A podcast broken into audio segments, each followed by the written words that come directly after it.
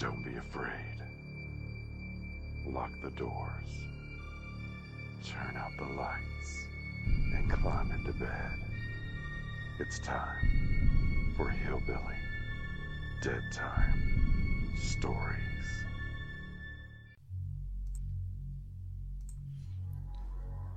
There have been numerous reports of alien abduction throughout history. The first case on record was reported in Brazil by Antonio Villas Boas in 1957. The most famous of which, though, is the Barney and Betty Hill abduction in September of 1961. This was the first documented case of possible alien abduction in the United States. The encounter was later turned into a book the Interrupted Journey, and later a movie called The UFO Incident. Travis Walton's abduction in November of 1975 may be the second most famous. His story was also depicted into a book, The Walton Experience, and then in the 1993 movie Fire in the Sky. There's another well known case that happened in Pascagoula, Mississippi in October of 1973 that you may not have heard about until today.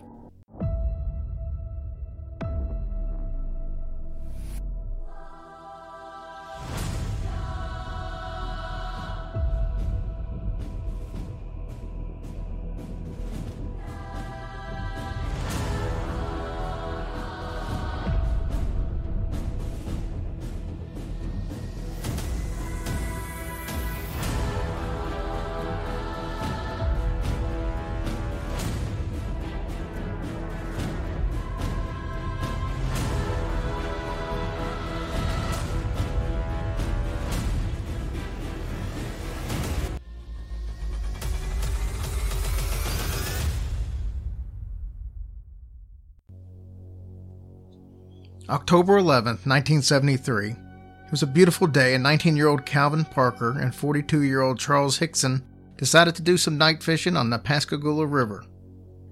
They were fishing off of the West Pier when both men heard a piercing sound. They noticed two flashing blue lights reflecting into the water, and they assumed that it was law enforcement getting ready to ask them to leave the property. The piercing sound, though, made them look towards the sky. That's when they noticed a strange craft hovering over top of them. It was an oval shaped object, 30 to 40 feet across and 8 to 10 feet high. Hickson would later say, There were three things, they weren't human beings. I know now that they were robots.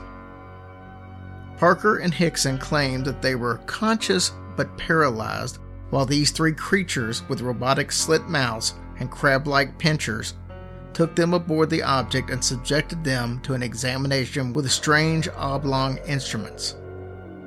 When one of the creatures put one of its claws around his arm, Parker said that he was terrified, but then another feeling came over his body. I think they injected us with something to calm us down, Parker said. I was kind of numb and went along with the program. Parker said that the creatures held his and Hickson's arms and they floated them into the craft where examinations were performed on the two. Then they were returned to the bank of the river approximately 30 minutes later. After being released, they contacted the Jackson County Sheriff's Department and reported the abduction. Hickson and Parker both passed lie detector tests and were even questioned under hypnosis. Investigators are on record saying that the pair's story never wavered. The two became overnight celebrities, it was unwanted attention for Parker, who tried to distance himself from it. However, events in Parker's life led him to feel that he needed to tell his story, and he published a book in 2018 detailing his experience. In 2020, an audio tape of the interview with the Sheriff's Department was released after 47 years. What is important about this tape is that a large part of it was being recorded without Hickson and Parker knowing it. Once the interview was over, Sheriff Diamond and Sheriff Ryder left the room, but they left a hidden recorder running.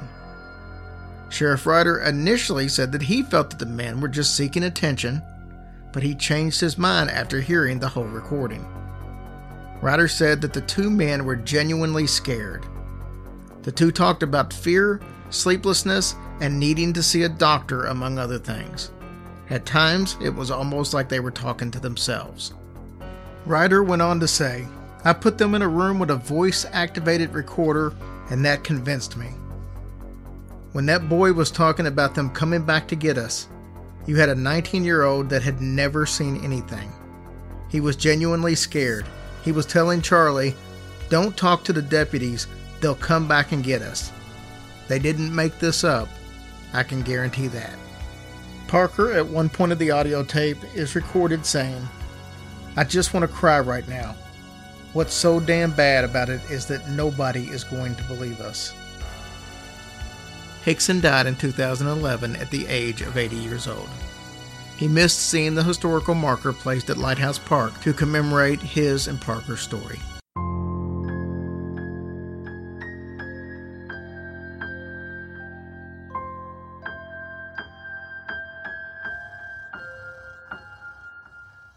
Little baby, don't say a word.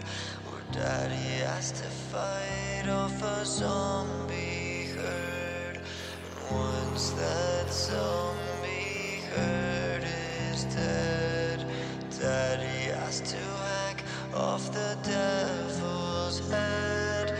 And if devil's head gets hacked, Daddy has to down a werewolf. And when that werewolf pack goes down, Daddy has to slaughter an evil clown. And after the evil clown is killed, Daddy has to take